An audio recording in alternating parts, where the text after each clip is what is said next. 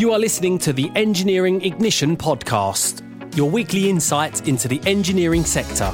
Sponsored by Bonfire Recruitment, helping engineering leaders across the UK to attract the best talent for their engineering company. Ignite your business or career today by visiting www.bonfireengineering.com. Here's your host, Scott Buchanan. Welcome to this week's Engineering Ignition podcast with myself, Scott Buchanan. Thank you for taking the time to tune in, and I do hope you enjoy the show. Today, I'm delighted to be joined online by Steven Fawkes, who's the managing partner of Energy Pro Limited and is also a partner at Cameron Barney.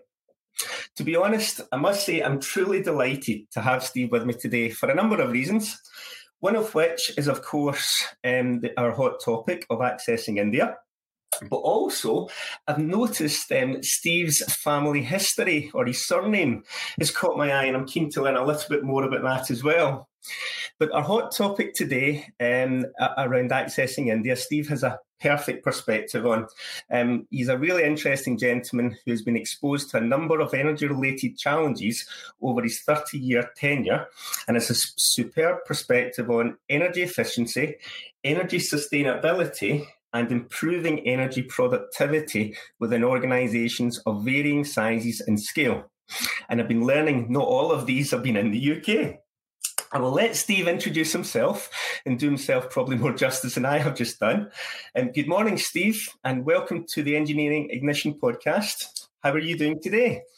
I'm very well, thank you, Scott. So, good morning to you, and uh, hello to everybody listening in. Uh, it's very good to have this opportunity to talk to you and, and we're grateful for you, for your time. Um, as, as I said in the introduction, there there may be a case that some people are wondering if we actually if we're actually talking because of our business name, Bonfire Recruitment, is tying in well with your surname of Fawkes. I mean, is, is there any truth in the rumor that um, a member of your family was accused of blowing up the House Department a little while ago in 1605? Surely uh, not uh, absolutely, and it always gets a bit hazy when you go that far back. But it it was traced back. The ancestry was traced back by a great uncle of mine, many years ago, and he ended up marrying a lady who had also traced her ancestry back.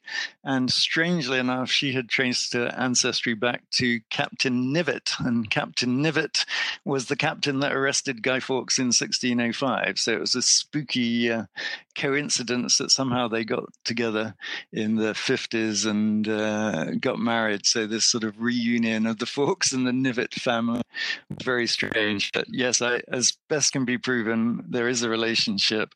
And uh, as I always say, related to Guy Fawkes, the only man to go to Parliament with totally honest intentions. that is absolutely incredible. Absolutely incredible. And and to have full circle perspective on that is is, is amazing. But um, um, today we're, we're discussing a hot topic of accessing India, which will focus on, I guess, part of Steve's journey in developing and re- refining your company's offering, uh, which focuses focuses on energy, um, both from an efficiency, sustainability, and improvement perspective, um, and, and uh, specifically to the Indian government. Um, and, and this part of it, which I find very fascinating, is I mean, India as a country, I believe, are typically trying to develop from within. So I can imagine trying to, you know, to get access to India must have been quite a challenge. Um, but before we delve in, um, Steve, more for our listeners who aren't aware of of, of you and, and I guess what your businesses have been involved in.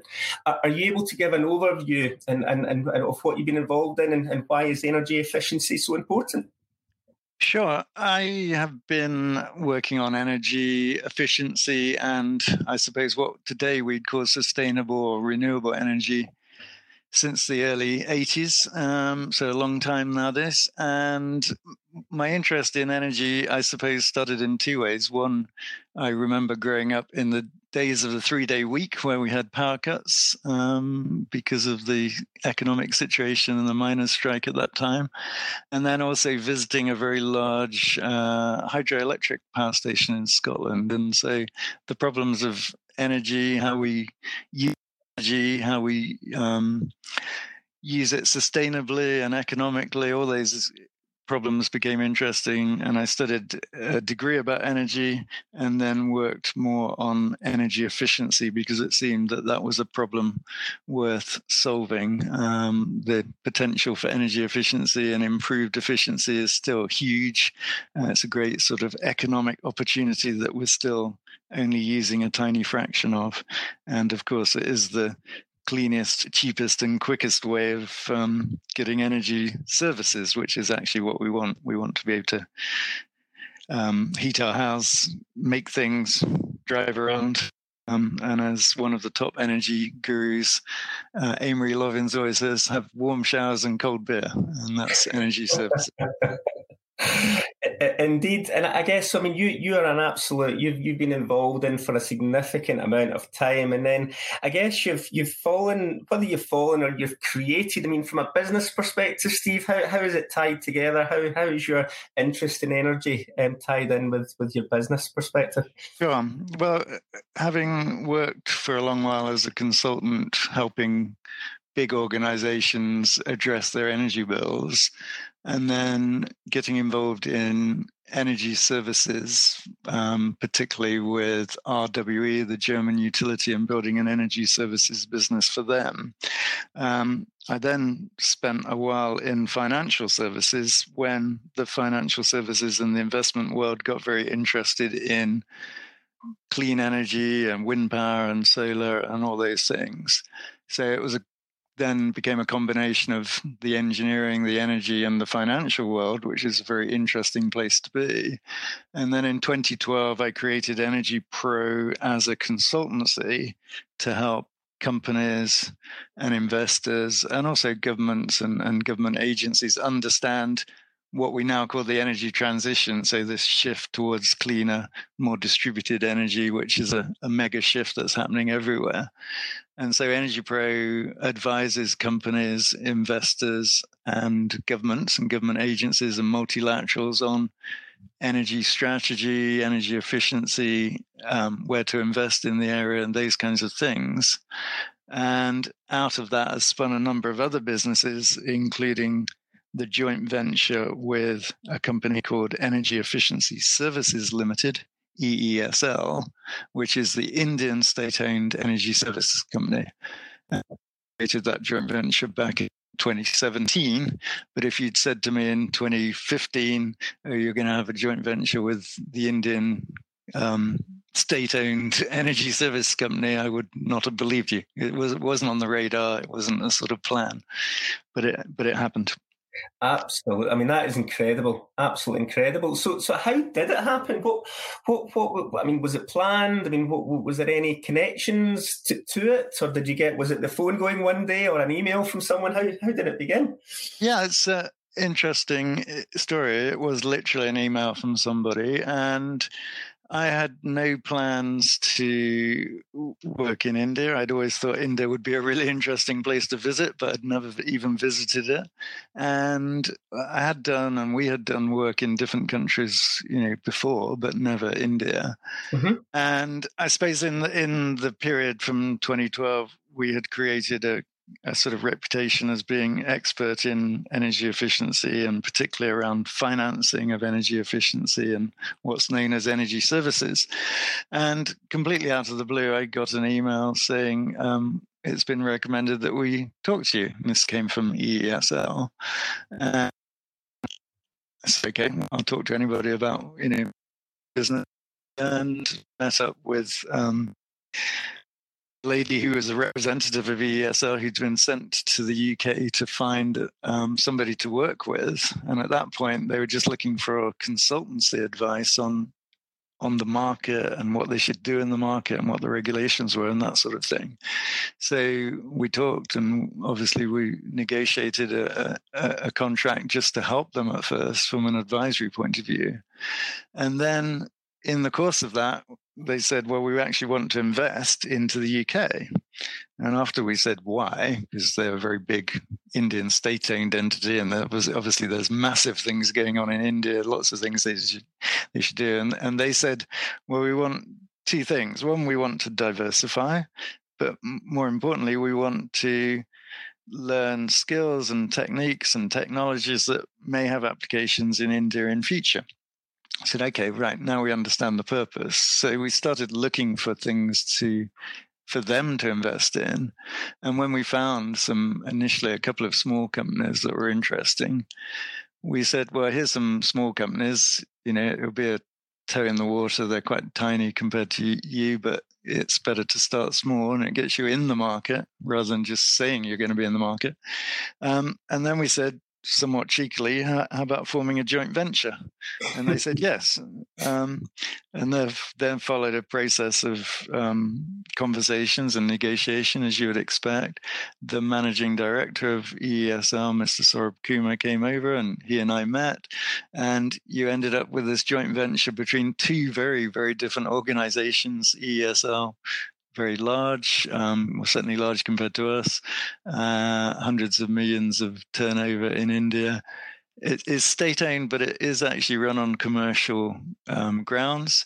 Uh, but it ultimately is responsible to the four big electricity utilities in India and the Ministry of Power. It's sort of directly linked into the Ministry of Power and then us, a UK based SME. So you have these two very different organizations, and you think, how can you marry those two together?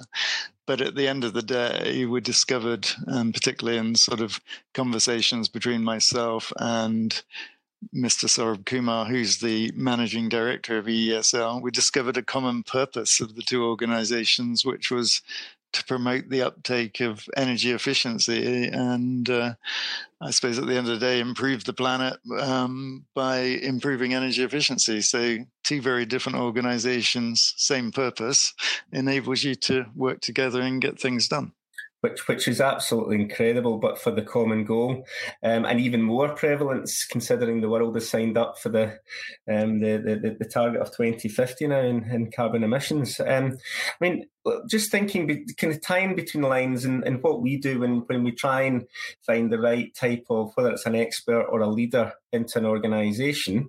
And um, one key challenge is understanding the scale and size of each of the, you know, where the, the potential, well, where the organisation is and where it's going to, versus obviously where they're looking to attract the talent from. Um, I mean, if, if you were a, effectively a, a smaller, with respect to you and your business, a smaller consultancy working with a massive, um, you know, effectively country's utility company, I mean, how, how, what, what challenges, if any, did that present? I mean, what, what was your, what was your take? Take on, on that situation?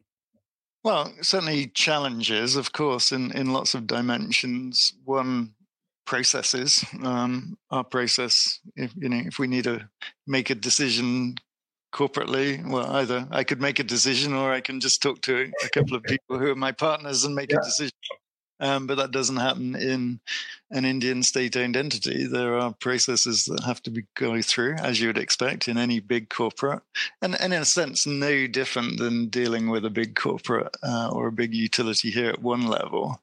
But then overlaid on that, you have the international dimension and the cultural dimensions that you have to be aware of whenever you're working internationally.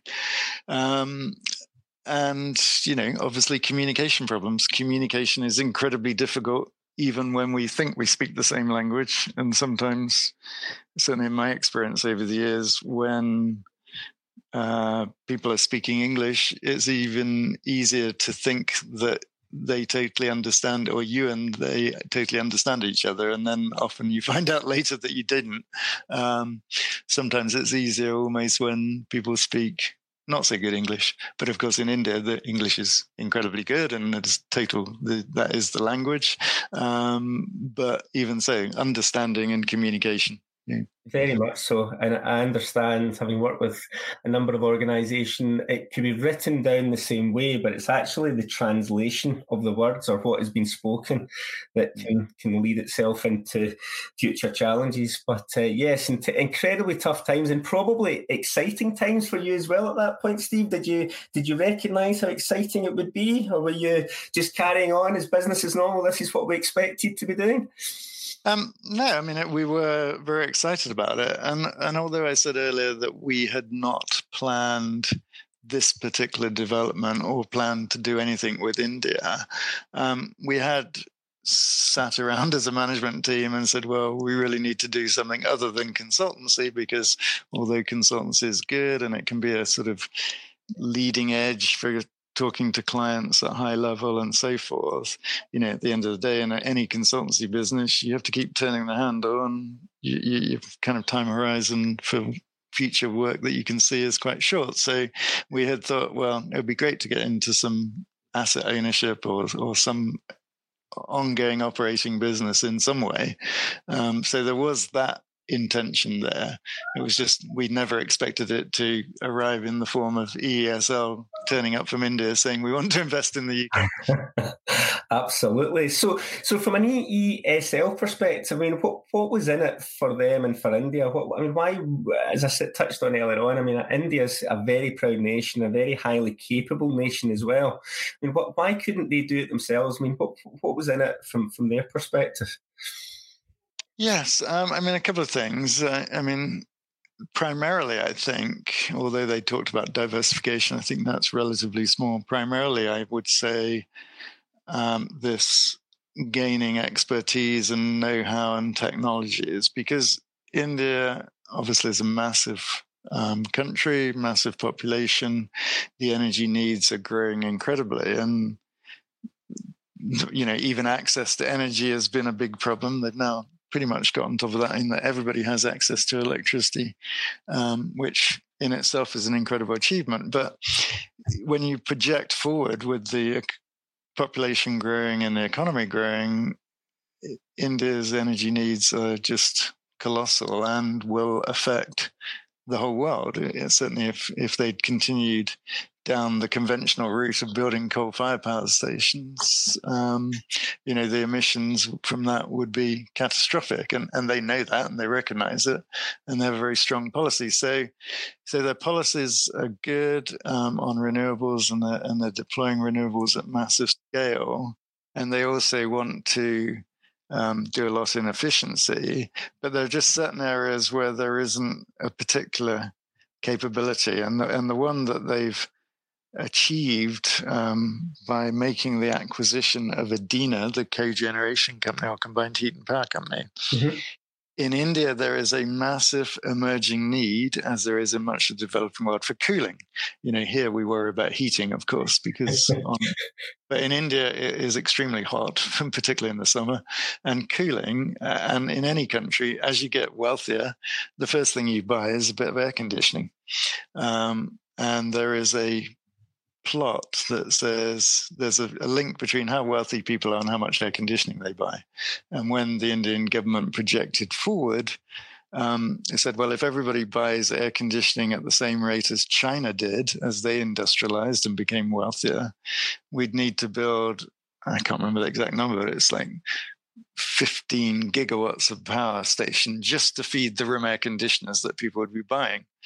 And, so when you look at that from a capital point of view and uh, an environmental point of view, that wasn't sustainable. So they came up with the need for a, a, sustainable cooling strategy, and they were the first country in the world to do this. And part of that is what's called trigeneration. So for big buildings, um, hotels, hospitals, some ministry buildings, government buildings, you can have systems that generate power locally and generate heat, which can be turned into cold. That's called trigeneration. Mm-hmm. So Edina, the company that we acquired through the joint venture, has expertise in that area. And although you know there had been some projects like that in India before, what EESL want to do was combine it with their financing ability because they do things on a sort of finance basis, and sell tri-generation as a service to those large buildings. So we have a situation here where they invested into the UK company which is a great company in its own right. and will continue to grow in the UK. Um, but then using that expertise in India to solve a major sustainability problem and a sustainability problem that actually we should all be concerned about.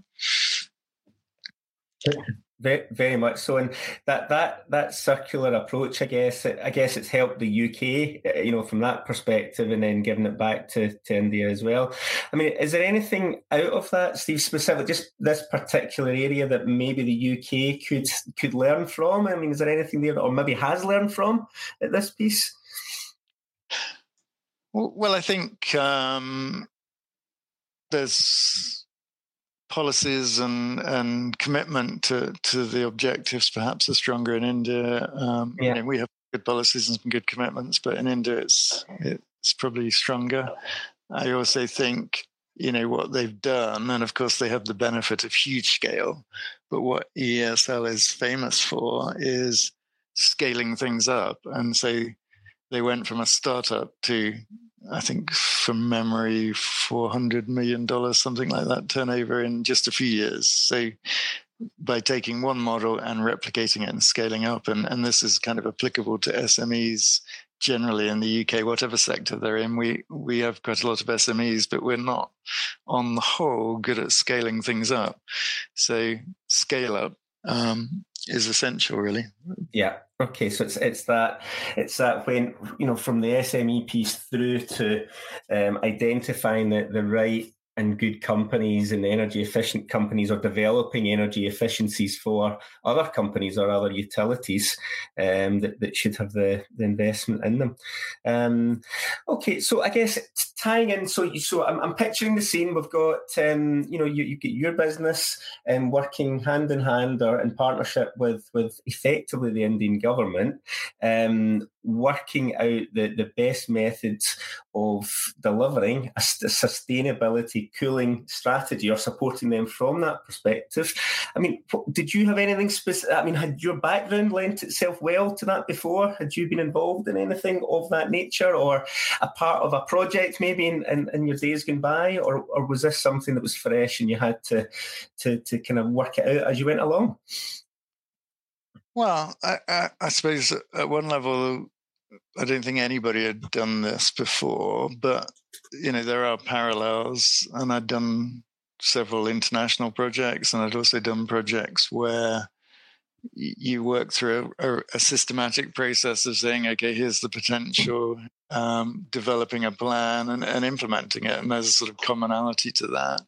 Um, I think the difference difference in India is one obviously scale that we've talked about. Things that you you get used to big numbers pretty rapidly when you look at India. Yeah. And, uh, so scale is different, and and also I think the fundamental driver, and maybe that comes from, you know, it's not really the appropriate term anymore, developing country, because all countries are developing, but a, you know, a less developed country or whatever the right term is now, you know, you're literally talking life and death, you know, cooling, you know, if it's 45 centigrade outside and you don't have cooling, um, people die, just like if it's very cold here and you have lousy heating or badly insulated buildings, people can die. But in that seems to give them more of a an incentive really. Um, and a drive a drive a real drive at, at the top level to change things that sometimes maybe we're just a bit too comfortable sometimes. Yeah okay. And was there a particular strategy that, that you, you, you did? I mean what, what did you do steve? I mean what, what happened? Well we were asked to find things for them to invest in so we we went through a kind of process of, of reviewing different segments of the market and said, well, this is interesting. And then we looked at what their problems were and talked to them about what the problems were. And this area of sustainable cooling came up um, as one of the key priorities. So said, okay, well, this company does some of that. It, it's got basic technology which can be used for sustainable cooling through trigeneration. Would this fit? And um, EESL responded very positively and said yes. So then, then of course we moved into what was a fairly conventional acquisition uh, process with the company. But um, you know, it was a bit strange, kind of contacting a company and saying, "Well, actually, we've got this entity that you've probably never heard of, but is actually quite big, and it's from India, and it's actually owned by the Indian government." Um, so you know, that sort of gave a bit of a credibility problem until we really explained it. But yeah, so then we we managed the process and, and executed it, and then you know post acquisition, I sat on the board of Edina and of the joint venture company, but um, EESL has really been applying its expertise and its access to finance in India to develop projects in India, which, you know, the first ones are now underway. And so Edina has shipped um, engines and systems out of its plant in uh, Northern Ireland and, and its offices from Manchester, people working across borders really to deliver these projects, which is great. Which is incredible, absolutely incredible. And and I guess I mean if if you were to have looked at this situation again, I mean, would you have done anything differently? Do you think? Is there anything there that you know I wish I'd done? You know, whatever it was different, or do you reckon there's no way you know you've you've got to this position because you've had to to work it out?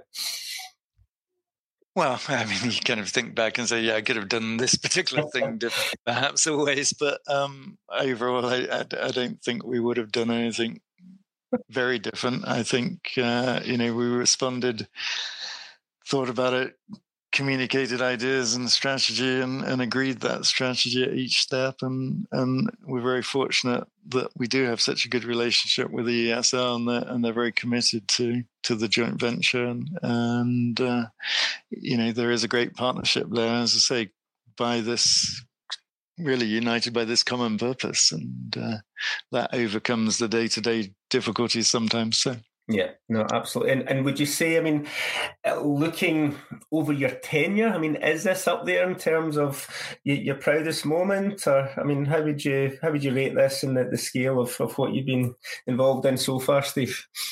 Yeah, I've uh, you know been lucky enough to be involved in a few yeah. big, big deals and big things in, in my little world of energy efficiency. But I think this is definitely up there because you know EESL um, has a global presence and global um, a global fame really in in in its own world in our world. And so yeah definitely. And and you know when you have the president of the World Bank talking about them and uh, and and the prime minister of India talking about them you know, that, it doesn't get much better than that really. It's incredible isn't it? And and it shows you how how um credible and and and you know what i mean th- those types of organization and individuals as well wouldn't be saying that unless they truly believed that so that's that's in, in, incredible. And um, what what about the so you, you you've invested plenty of time it would appear and, and money i'm sure no doubt into india. I mean what what about the united kingdom? I mean how, what, what about our country that, that we're we're in where it's it is the opposite i guess certainly in in sunny scotland today where it's it's the heating that needs on and and these scenarios? I mean, is, is there anything that what you've learned we could or your business could get involved in with with the United Kingdom? Well, one of the projects that we have on the mo- uh, on at the moment, which is supported by BEIS, the, the government department BEIS, um, is actually to develop a, a model for improving energy efficiency for SMEs. And SMEs are always difficult because, you know, as, as we know from being an SME, as an owner of an SME, you're focused on the core business. You don't have much time and you're, you're dealing a whole lot of bureaucracy for the government and other people that you'd rather not do. All of those problems are running in SME. And so improving efficiency or moving to a more sustainable energy source is actually pretty low on the priority. So SMEs are really hard to access. So we've been fortunate enough to get a, a grant from BEIS under their competition to, to develop a new business model for making it easier and um, cheaper, if you like, in time and, and certainly financially to improve energy efficiency. So we're, we're developing that at the moment and uh, piloting it in Oxfordshire. And it will be kind of hopefully rolled out towards the end of this year or early next year on a more national basis. But we've developed a model that sort of learned a little bit from from the Indian experience where it's delivery has to be local because you know SMEs on the whole operate in local markets and local businesses, and so you have to have local delivery. There's no point us sitting at the centre in London or Glasgow or anywhere else, sort of trying to deploy expertise and, and technology into hundreds and hundreds of SMEs um, across the country. We need local delivery. So we've we think we've got a right a good formula for it. You know, we're we're fortunate enough to have this support from BEIS to develop that, and um, you know, we we look forward to telling people more about it in in the coming months. Really. Perfect. Well, that, that's really good to hear. And I guess from a, a diversification perspective, is there any um, is there any angles there that, that you're thinking? You know, because when, once this is covered, and clearly, to be fair, you know, once this is covered, this, these are massive topics. Um, but you know, in terms of minimising risk, you know, all it would take, I guess, is is someone else to have the good idea. I mean, is there any other angles that you've thought of that you could you could get involved in? Well, a couple of things really. Um, the model that I was just talking about, we've already got international interest in it. So it's um, based from Europe, the US, and in fact, just this week from uh, East Africa. So, you know, we think there is potential. If we get it right, there's potential to replicate it internationally. But also with our links to EESL in India, um, which are I'd say unique, really. Um, you know, we're actually now helping other companies that have a uh, technology or a service around the energy transition. We're helping them to access India, which is sort of where we started the conversation, I guess. That yeah. so we're we we have the connections and um, know how to identify the opportunities, to know what they are, and we have a system for scanning companies here um, and looking at the potential for their technology in India, and then putting in place um, the connections really, and those connections can take different forms, including bringing investments in so that they can access India, and okay, like everywhere else at the moment, the economy is turned down in India. But when you look at the growth plans over the next five and 10 years and the growth potential, it is absolutely massive. Um, and so we're working with a number of UK um, companies to take their technology to India. And we see big big potential. Yeah, so it's it's kind of going full circle, but you you you leading from the front as you have done. I mean, for, from for the future, Steven, you, you have touched on it, I guess. I mean, what, where do you see the future um, going? I mean, what what what is is it going to run out in India, and you do have to focus on Africa, or I mean, is is there still expansion to happen?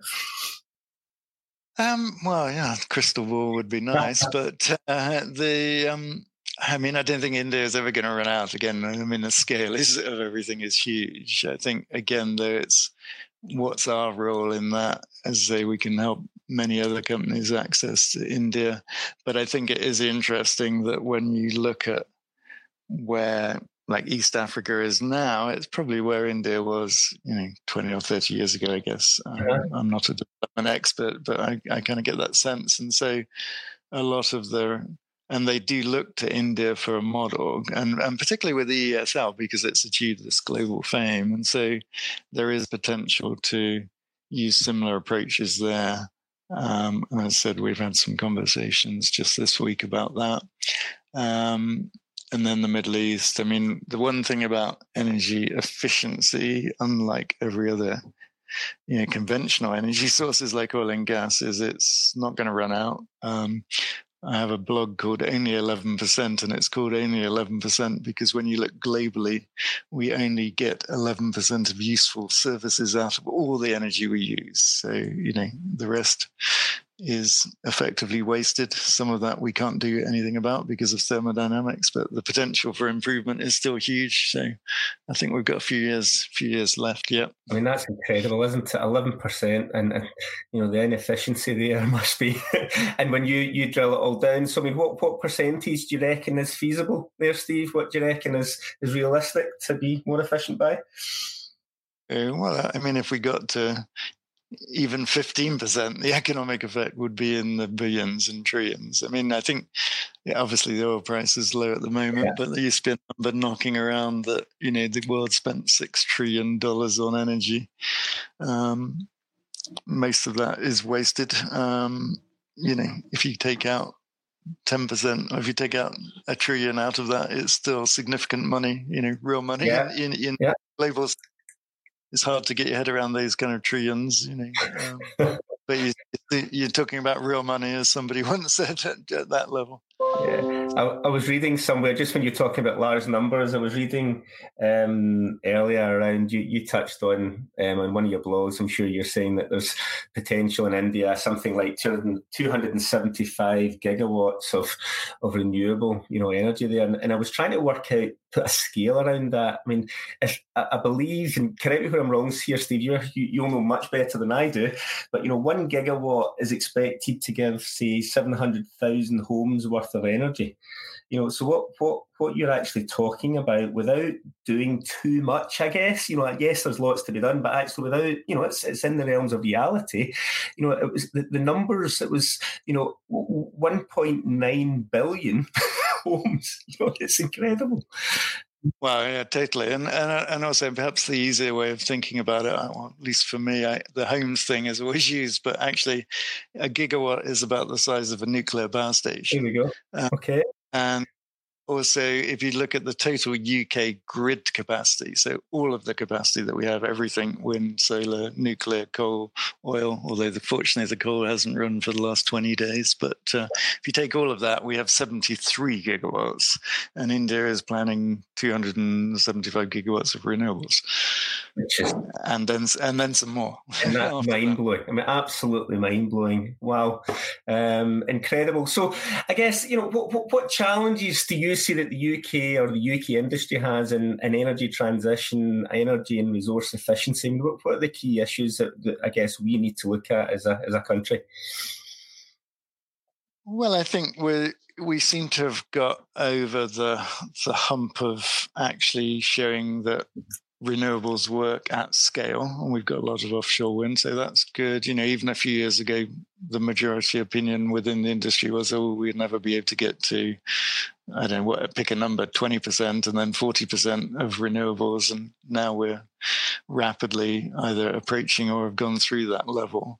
Um, and the system hasn't fallen over, um, contrary to what people said. So we've had that mind change.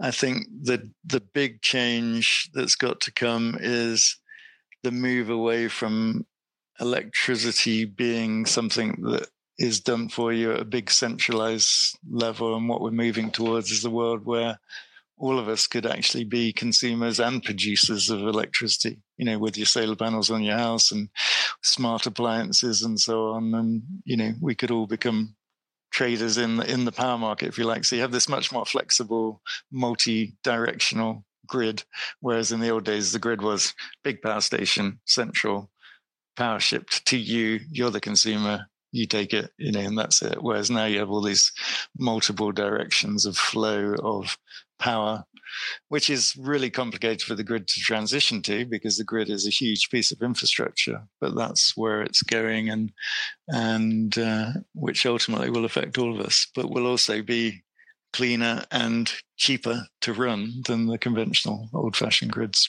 Yeah. Okay.